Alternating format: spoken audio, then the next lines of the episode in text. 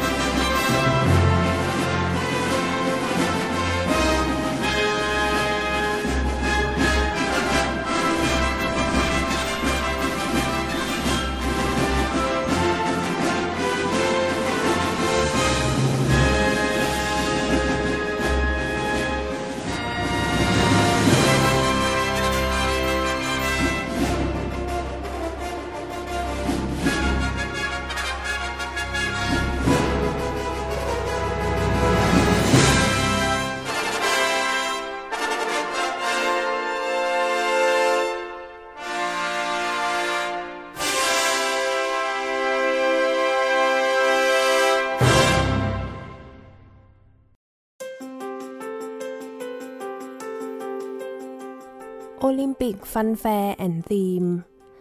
เป็นเพลงที่ถูกแต่งขึ้นเมื่อปี 1984 สำหรับการแข่งขันโอลิมปิกในเมืองลอสแองเจลิส ประเทศสหรัฐอเมริกา โดยนักประพันธ์ชาวอเมริกันผู้ที่มีชื่อเสียงมาก ๆ แล้วก็น่าจะมีหลายท่าน ที่ฟังรายการนี้อยู่เป็นประจำเคยได้ยินอยู่แล้ว นั่นก็คือจอห์นวิลเลียมส์ค่ะ จอห์นวิลเลียมส์ก็เป็นนักประพันธ์ที่ แต่งเพลงประกอบภาพยนตร์เนาะมากมายไปหมดเลยไม่ว่าจะเป็น Star Wars Harry Potter หรือจะเป็น Indiana Jones Superman โอ้ยพูดมานี่คือทุกคนอาจจะแบบว่ามีเสียงดนตรีลอยขึ้นมาในหัวเลยก็ว่าได้นะคะ ซึ่งอย่างที่เราได้ฟังไปเนี่ย เอาจริง ๆ จะรู้สึกว่าช่วง 45 วินาทีแรกเนี่ย มันอาจจะ ไม่ใช่จอห์นวิลเลียมส์สักเท่าไหร่นะคะ เนื่องจากว่า 45 วินาทีแรกเนี่ย คุณจอห์นวิลเลียมส์เขานำเพลงมาามาจากเพลง b o o k l e r s Dream นะคะ ซึ่งแต่งโดย Leo Arno แต่งโดยคุณ Leo Arno นะคะ ก็หลังจากนั้นน่ะ หลังจาก 45 วินาทีก็จะได้ยินความเป็นจอห์นวิลเลียมส์เป็นเพลงหนังแบบสไตล์เขาเลยปั๊บปั๊บปั๊บปั๊บปั๊บปั๊บอย่างเงี้ยโอ้โหแบบมีในทุกเพลงจริง ๆ แล้วก็ในพิธีเปิดเมื่อปี 1984 เนี่ย จอห์นวิลเลียมส์ก็เป็นคนคอนดักคนอำนวยเพลงเพลงนี้เองในพิธีเปิดนะคะ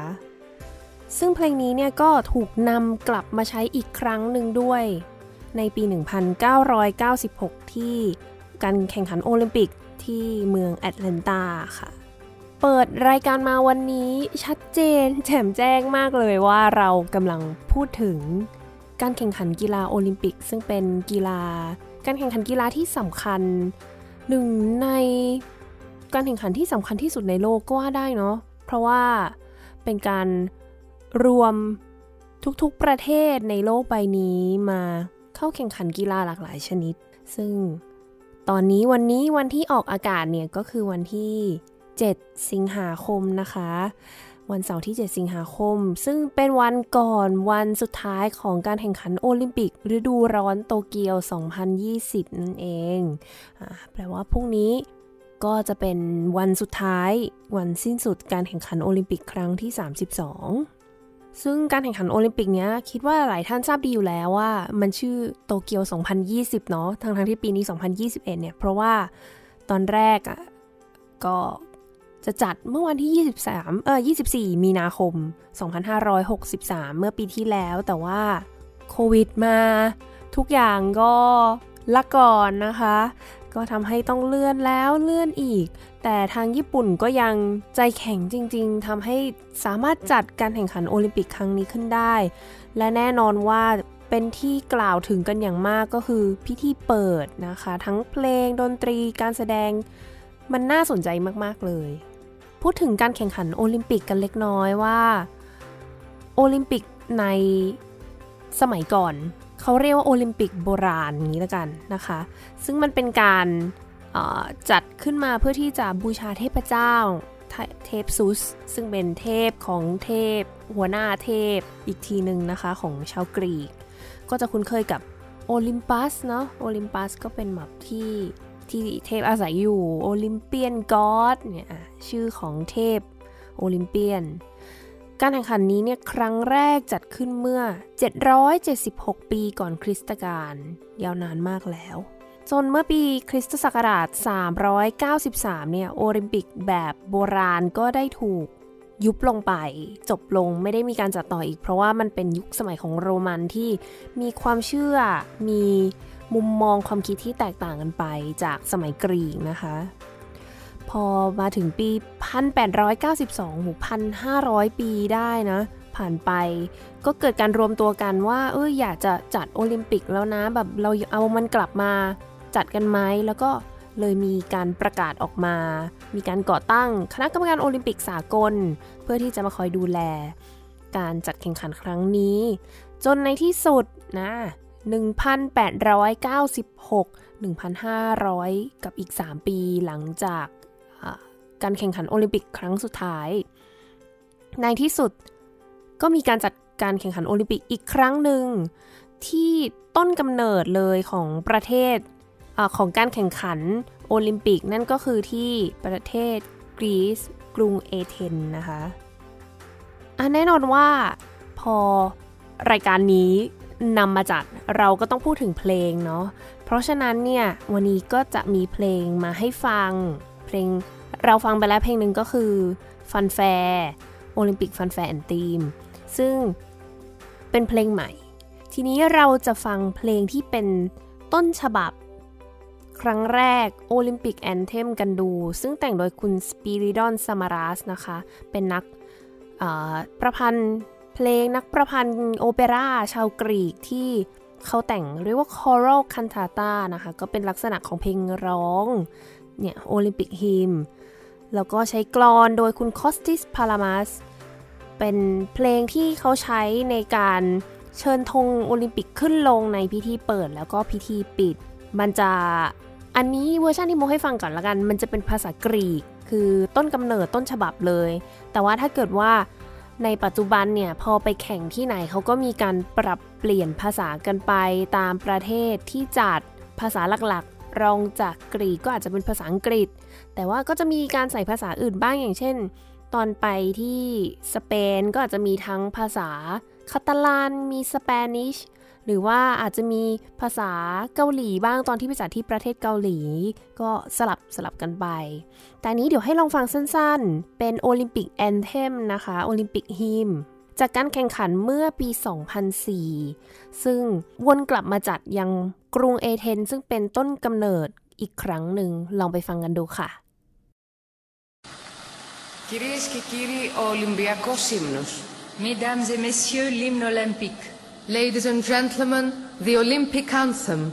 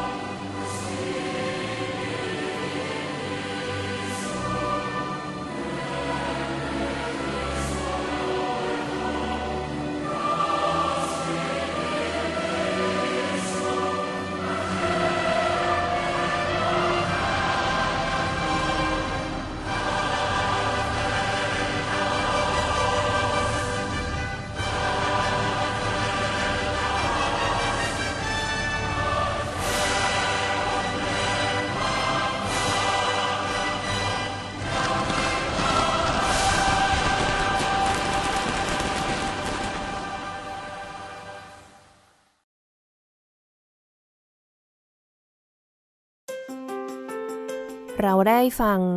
เพลง Olympic Anthem จากเมื่อปี 2004 ไปแล้ว ทีนี้ย้อนกลับไปหน่อย ย้อนกลับไปเมื่อปี 1936 อืมปีนั้นเนี่ยมีการจัดการแข่งขันโอลิมปิกฤดูร้อนณ กรุงเบอร์ลิน ประเทศเยอรมนี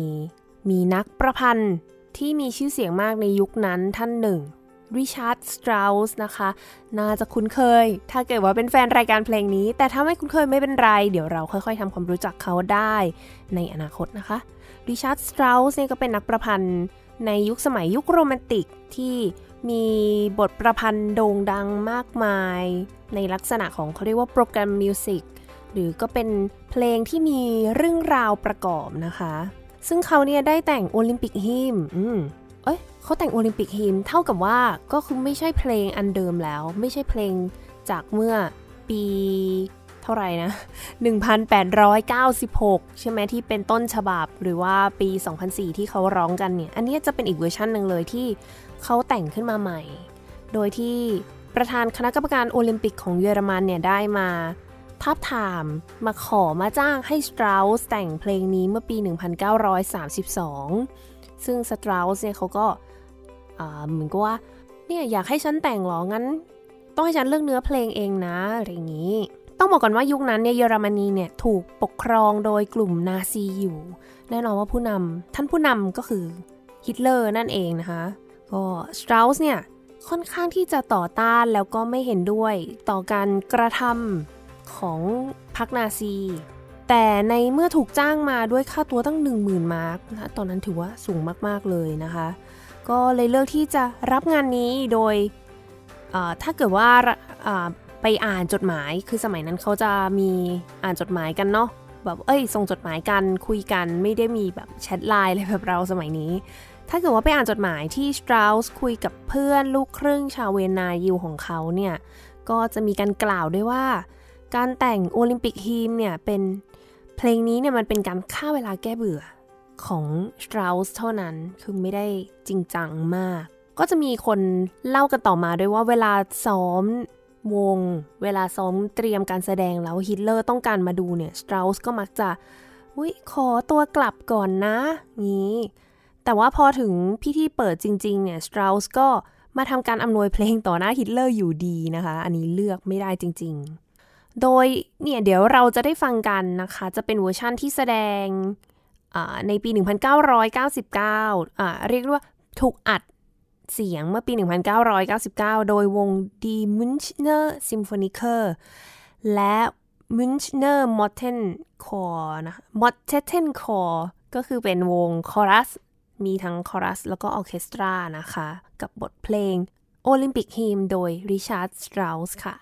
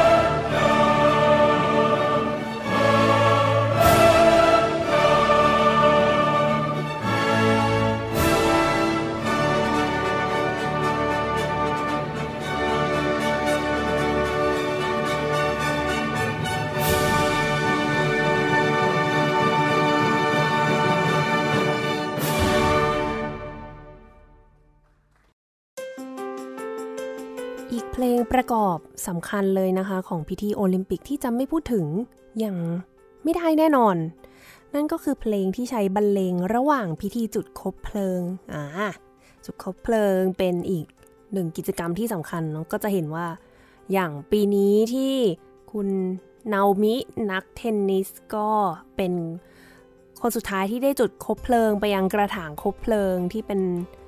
ตัวแทนของภูเขาไฟฟูจิอ่า แน่นอนแต่ละปีมันมีกิมมิคมีเอกลักษณ์ในแบบของตัวเอง ทั้งวิธีการอัดตัวถือคบเพลิงเนาะตัวคบเพลิงเองแล้วก็กระถางรวมไปถึงดนตรีด้วย ซึ่งอันนึงที่อยากจะมาแนะนำมาก ๆ เลย มีชื่อว่า Lighting the Olympic Flame and Music for Fireworks นะคะ ซึ่งคุณชอน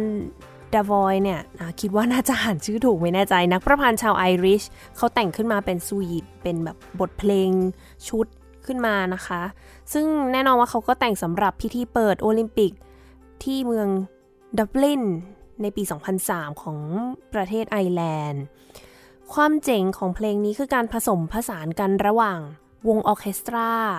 แน่นอนความยิ่งใหญ่ แล้วก็ bagpipe หรือว่าปี่สกอตอันโด่งดังของประเทศไอร์แลนด์นั่นเอง ต้องไปลองฟังกันดูนะว่า มันจะออกมาเป็นยังไงนะคะ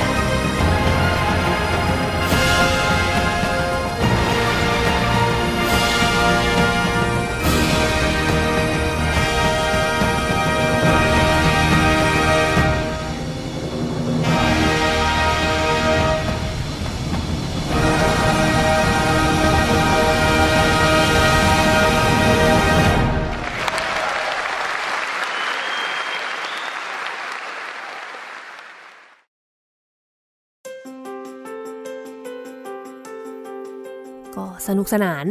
แน่นอนสิแห่งปีสกอตนี่เป็นอะไรที่มันมีเอกลักษณ์น่าสนใจมาก การแสดงในพิธีเปิดโอลิมปิกเนี่ยมีหลายต่อหลายครั้งที่เรียกได้ว่ากลายเป็นตำนานนะคะ ที่ถูกกล่าวค้านถึงกันอย่างแพร่หลายแล้วก็ตลอดการใช้คำนี้เลยก็ได้ ไม่ว่าจะเป็นการแสดงของในปีนี้ ถ้าพูดถึงปีนี้เนี่ยก็อย่างเช่นนักเปียโนแจ๊สนะคะ ชาวญี่ปุ่นคุณฮิโรมิที่ทำการบรรเลงร่วมกับการแสดงคาบุกิที่เป็นการแสดงแบบญี่ปุ่น แบบญี่ปุ่นญี่ปุ่น แต่ว่าดนตรีแจ๊สก็เป็นวัฒนธรรมแบบผสมผสานวัฒนธรรมนะคะ มีความร่วมสมัยแล้วก็น่าสนใจมาก หรือจะเป็นการแสดงของอีกนักเปียโนอย่าง หลังๆ ถ้าย้อนกลับไปเมื่อปี 2008 ในการแข่งขันโอลิมปิกที่ปักกิ่ง ก็เป็นการบรรเลงเพลง Yellow River Concerto ซึ่งเป็นบทประพันธ์ของชาวจีนเลย แล้วก็มีชื่อเสียง เรียกได้ว่าแทบจะเป็นแบบหนึ่งในเพลงชาติของจีนเลยก็ว่าได้เนาะแม้กระทั่งในยุคของ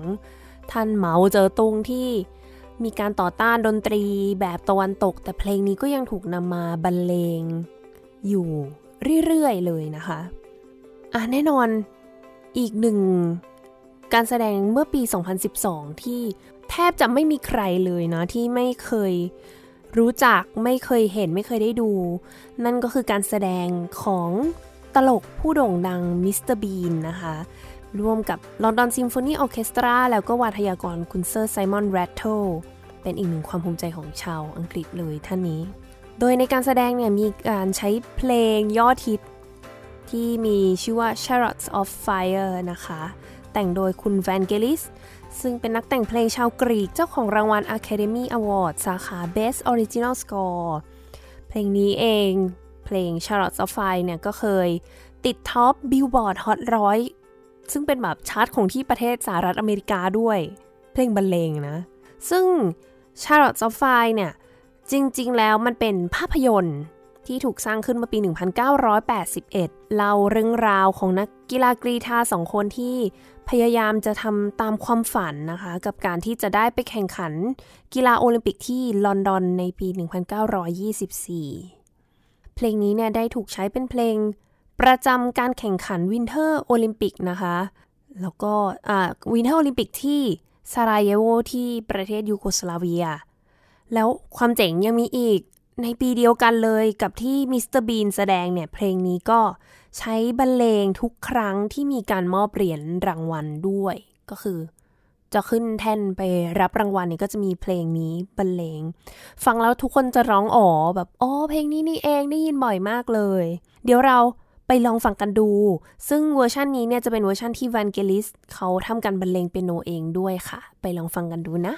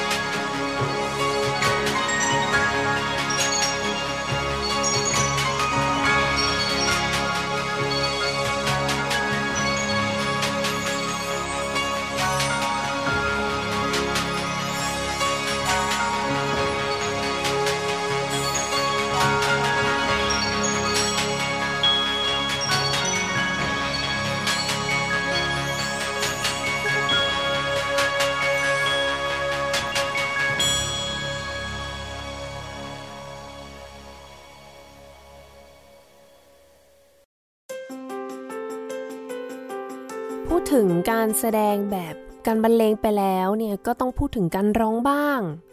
อย่างเมื่อปี 2006 การแข่งขัน Winter Olympic โอลิมปิกฤดูหนาวที่ประเทศอิตาลีก็มีการแสดงของสุดยอดนักร้องเทเนอร์ ที่ยิ่งใหญ่ของโลกคุณลูซิอาโน พาวารอตติ ซึ่งเขาก็ได้แสดงบทเพลงที่มีชื่อว่า Nessun Dorma น่าจะมีท่านหลาย ๆ ท่านที่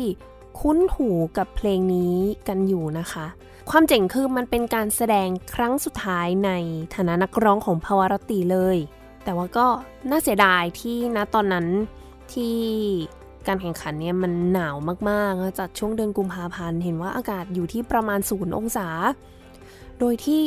ภาวารติเองเนี่ยก็มีอายุถึง 70 ปีแล้ว สภาพร่างกายก็ไม่ค่อยจะแข็งแรงสักเท่าไหร่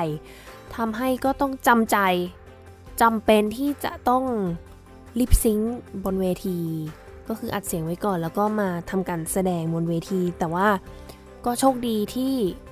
ทุกอย่างผ่านไปได้ด้วยดี เรียบร้อยไม่ได้มีคนจับผิดสังเกตอะไร แล้วก็คุณปวารติก็สามารถเซฟสุขภาพตัวเองได้ด้วยนะคะ อีกการแสดงที่น่าเสียดายเช่นกันทอกไปจากการลิปซิงของคุณปวารติเมื่อปี 2006 แล้วเนี่ย คือ เมื่อปี 1992 ปีที่มุกเพิ่งเกิดพอดี อันนี้ก็เป็นอีกหนึ่งตำนานนะคือการกำหนดการแสดงของเฟรดดี้เมอร์คิวรีเฟรดดี้เมอร์คิวรีแห่งวงควีนนะคะ แล้วก็นักร้องโซปราโนชาวคาตาลันชาวสเปนเนี่ย คุณมองเซรัตคาบาลีเยในบทเพลงบาร์เซโลนาตามชื่อสถานที่จัดโอลิมปิกปี 1992 เลยก็คือโอลิมปิกที่กรุงบาร์เซโลนาที่ประเทศสเปนนะคะ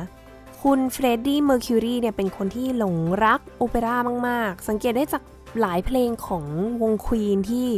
แม้จะเป็นวงร็อกแต่ก็มีการผสมผสานดนตรีแบบคลาสสิกเข้าไปด้วยเฟรดดี้เมอร์คิวรีได้เจอกับนักร้องคนโปรดของเขานะคะ ท่านนี้คุณมองเซรัตคาบาลีเยเมื่อปี 1987 ที่บาร์เซโลนาแล้วพอ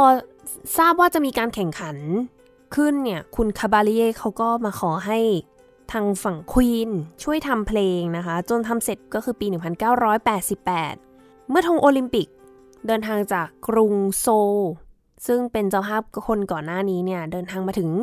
ที่บาร์เซโลนาเจ้าภาพคนถัดมา ก็มีการจัดการแสดงพิธีต้อนรับ ซึ่ง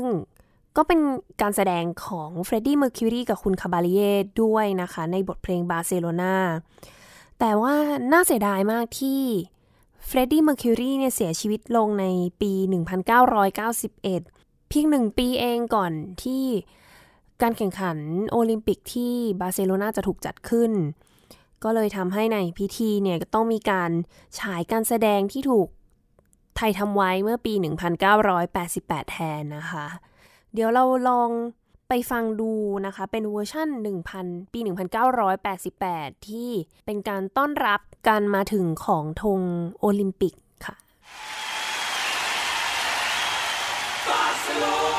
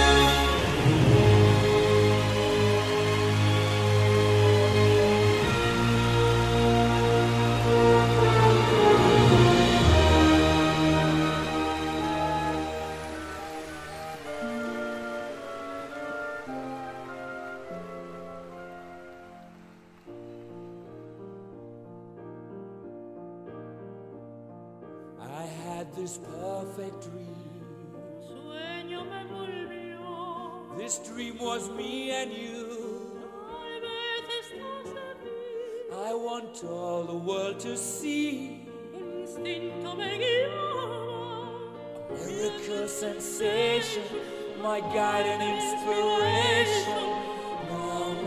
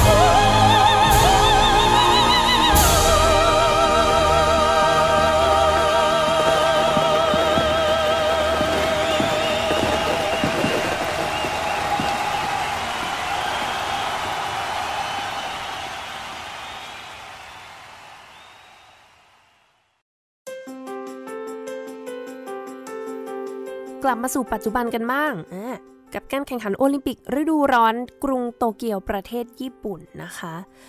หลังจากที่เกิดเรื่องราวปัญหามากมายจากทั้งโควิด -19 แล้วก็มีการถูกปลดของอานักแต่งเพลงนะคะ คุณเคอิโรโอมเคอิโรโอยามาดะนะคะก็คือเขาเคยมีเรื่องอื้อฉาวเกี่ยวกับเคยกลั่นแกล้งเพื่อนคนพิการ ซึ่ง ก็ชัดเจนว่าเป็นที่พูดถึงนะคะซุบซิบนินทาแล้วก็ผู้คนต่างรับไม่ได้กับกาการกระทำนั้นก็เลยทำให้ถูกถอดถอนออกไปจากพิธีเปิดการแข่งขันโอลิมปิกครั้งนี้ แล้วก็เพลงของเขาเนี่ยก็ถูกตัดออกไปเช่นกัน เรียกได้ว่าวุ่นวายมาก แต่อย่างไรก็ตามก็ยังมีการแสดงอีกมากมายที่น่าสนใจนะคะ โดยเฉพาะการแสดงดนตรี ที่เป็น Talk of the Town เลยก็คือการบรรเลงบทเพลงประกอบวิดีโอเกมยอดฮิตเป็นเมดเล่นะคะ ไม่ว่าจะเป็นจาก Dragon Quest หรือว่า Final Fantasy Kingdom Hearts หรือ Sonic the Hedgehog เป็นต้น ก็เป็นหลาย ๆ เกมที่ค่อนข้างมีชื่อเสียงในโลกใบนี้ แล้วก็จำได้ว่าวันนั้นเนี่ย ทวิตเตอร์เฟซบุ๊กเนี่ยนะ ทุกคนพูดถึงแต่เพลงเกมว่าหูยสุดยอดเลยไม่คิดมาก่อนว่าจะมีเพลงเกมถูกมาบรรเลงในพิธีเปิดโอลิมปิก เยอะแยะไปหมดขนาดนี้ นอกจากนี้เนี่ยก็ยังมีการบรรเลงเพลงโบเลโรนะคะปั๊มจัดจัดจัดจัดจัดจัดจัดจัดจัดจัดจัดจัดจัดจัดจัดจัดจัดจัด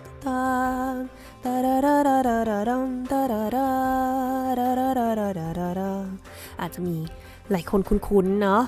ก็คือเพลงนี้เนี่ยแต่งโดยมอริส ราเวล นักประพันธ์ชาวฝรั่งเศส เอ๊ะ พอพูดอย่างนี้เราก็เลยสงสัยว่าเกี่ยวอะไรกันนะคะ คือเพลงนี้เนี่ยมันไปอยู่ในช่วงท้ายของการวิ่งคบเพลิง ก็คือการที่เขาวิ่งคบเพลิง เข้ามาในสเตเดียมในสนามกีฬากัน แล้วก็ส่งต่อกันไปเรื่อยๆ จนถึงนักวิ่งคนสุดท้ายนะคะ เขาบอกว่าการที่เลือกเพลงนี้มาเนี่ยเพื่อเป็นการให้เกียรติกับ ทอร์วิลล์แล้วก็คุณดีนสองนักฟิกเกอร์สเกตที่ทำคะแนนสูงที่สุดในโลกตลอดกาล ตอนนั้นเนี่ยเขาใช้เพลงโบเลโรของราเวลในการแสดง เอาจริงวันนั้นมุกฟังแล้วตอนแรกเนี่ยมุกไม่ทราบเหมือนกันว่า เอ๊ะ มันเป็นเพลงอย่างนี้ ก็เลยนึกว่าอ๋อเขาเลือกเพลงนี้มาเพราะว่ามันเล่นคล้ายๆเดิม แล้วก็ยาว ก็เลยนึกว่าอ๋อเอามาเป็นเพลงประกอบเฉยๆสรุปว่าไม่ใช่นะคะ มีมันมีความหมายที่มากกว่านั้น ในวันพรุ่งนี้วันที่ 8 สิงหาคมก็จะเป็นวันสุดท้ายของการแข่งขัน รวมไปถึงจะมีพิธีปิดที่จะถูกจัดขึ้น เพื่อทำให้งานครั้งนี้เนี่ยเสร็จสมบูรณ์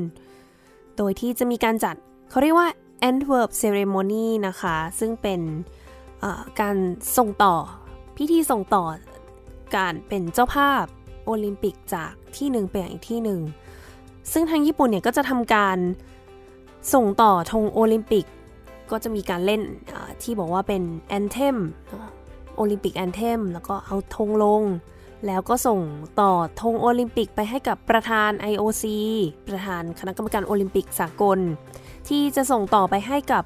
ประเทศเจ้าภาพคนถัดไปนั่นก็คือฝรั่งเศสนั่นเอง โดยที่ธงชาติฝรั่งเศสก็จะถูกเชิญขึ้น แล้วก็จะมีการบรรเลงเพลงชาติ แล้วก็ยังจะมีการแสดงจากทางฝั่งฝรั่งเศสด้วยเช่นกันนะคะ ซึ่งอันนี้เนี่ยจะจัดที่ประเทศฝรั่งเศส แล้วก็มีการถ่ายทอด สดไปทั่วโลกให้เราได้ชมกัน แล้วก็จะมีแน่นอนเนาะของดนตรีเราพูดถึงดนตรีก็จะมีการแสดงของวง Orchestra National de France ก็คือวงออเคสตราแห่งชาติของฝรั่งเศส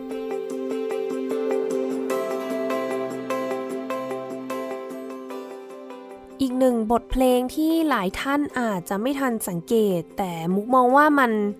ทรงคุณค่ามากจนอยากจะนำมาใช้ในการปิดรายการวันนี้ คือบทเพลง Victory Ceremony Theme Music นะคะ อย่างที่ตามชื่อเลย Victory Ceremony ก็คือเป็นเพลงบรรเลงประกอบการมอบเหรียญรางวัล โดยมีนักประพันธ์ชาวญี่ปุ่นที่ชื่อว่าซาโตะนาโอกินะคะ เป็นผู้ประพันธ์แต่งเพลงนี้ขึ้นมา โดยที่หากได้ฟังก็จะรู้สึกได้เลยว่าเพลงนี้เนี่ยมันไม่ได้มีความเป็นญี่ปุ่นไม่ได้มีการใช้องค์ประกอบทางดนตรีอะไรที่นำเสนอความเป็นญี่ปุ่นเลยด้วยซ้ำคือคุณซาโตะบอกว่า เป็นเพราะว่าเขามองว่าการเฉลิมฉลองชัยชนะเนี่ยมันสำหรับนักกีฬาจากทั่วโลก ซึ่งมีความแตกต่างกัน มีความหลากหลายทางภาษา วัฒนธรรม แล้วก็ทุกๆคนเหล่านี้เนี่ยก็จะมาอยู่รวมกันบนแท่นรับเหรียญ เขาจึงตั้งใจที่จะเลี่ยงความเป็นญี่ปุ่นเลย เพื่อที่จะทำให้ดนตรีเนี่ยมันสามารถเข้าถึงได้นักกีฬาทุกคน ไม่ว่าจะมาจากส่วนไหนของโลกใบนี้ก็สามารถรู้สึกร่วมได้เมื่อก้าวขึ้นไปยืนบนแท่นโพเดียมรับเหรียญก็ตามหัวข้อ ตามธีมเนาะของปีอะตามธีมของปีนี้ด้วย ซึ่งก็คือ diversity ความหลากหลาย อืม งนี้เนี่ยถูกอัดในช่วงที่สถานการณ์โควิด มันเริ่มจะดีขึ้นเมื่อเดือนกันยายนปี 2020 โดยนักดนตรีกว่า 250 ชีวิต ก็ต้องทำการอัดแบบแยกๆกันเป็นเซสชันเนาะแบ่งคนไปหลายรอบ ก็เพื่อความปลอดภัยที่สุด เรียกได้ว่าเป็นการทำงานที่หนักหนา แต่คุ้มค่าแน่นอนค่ะ ก็ต้องบอกว่านี่คือบทเพลง สรรเสริญแก่นักกีฬาทุกคนผู้เป็นฮีโร่ของการแข่งขัน เป็นเพลงที่ยกย่องนักกีฬาโอลิมปิก แล้วก็นักกีฬาพาราลิมปิกทุกคนที่สามารถก้าวข้าม ความทุกข์ยากลำบากเพื่อที่จะมาเข้าร่วมการแข่งขันในครั้งนี้ และนี่คือบทเพลงซึ่งจะถูกบรรเลง ในช่วงเวลาที่คนทั้งโลกรวมกันเป็นหนึ่งเดียวเพื่อยกย่องและแสดงความยินดีต่อนักกีฬาผู้อยู่บนแท่นรับรางวัล ค่ะท่านผู้ฟังคะสำหรับวันนี้เวลาก็หมดลงแล้ว ดิฉันมุกนัฐถาควรขจรขอลาไปก่อน สวัสดีค่ะ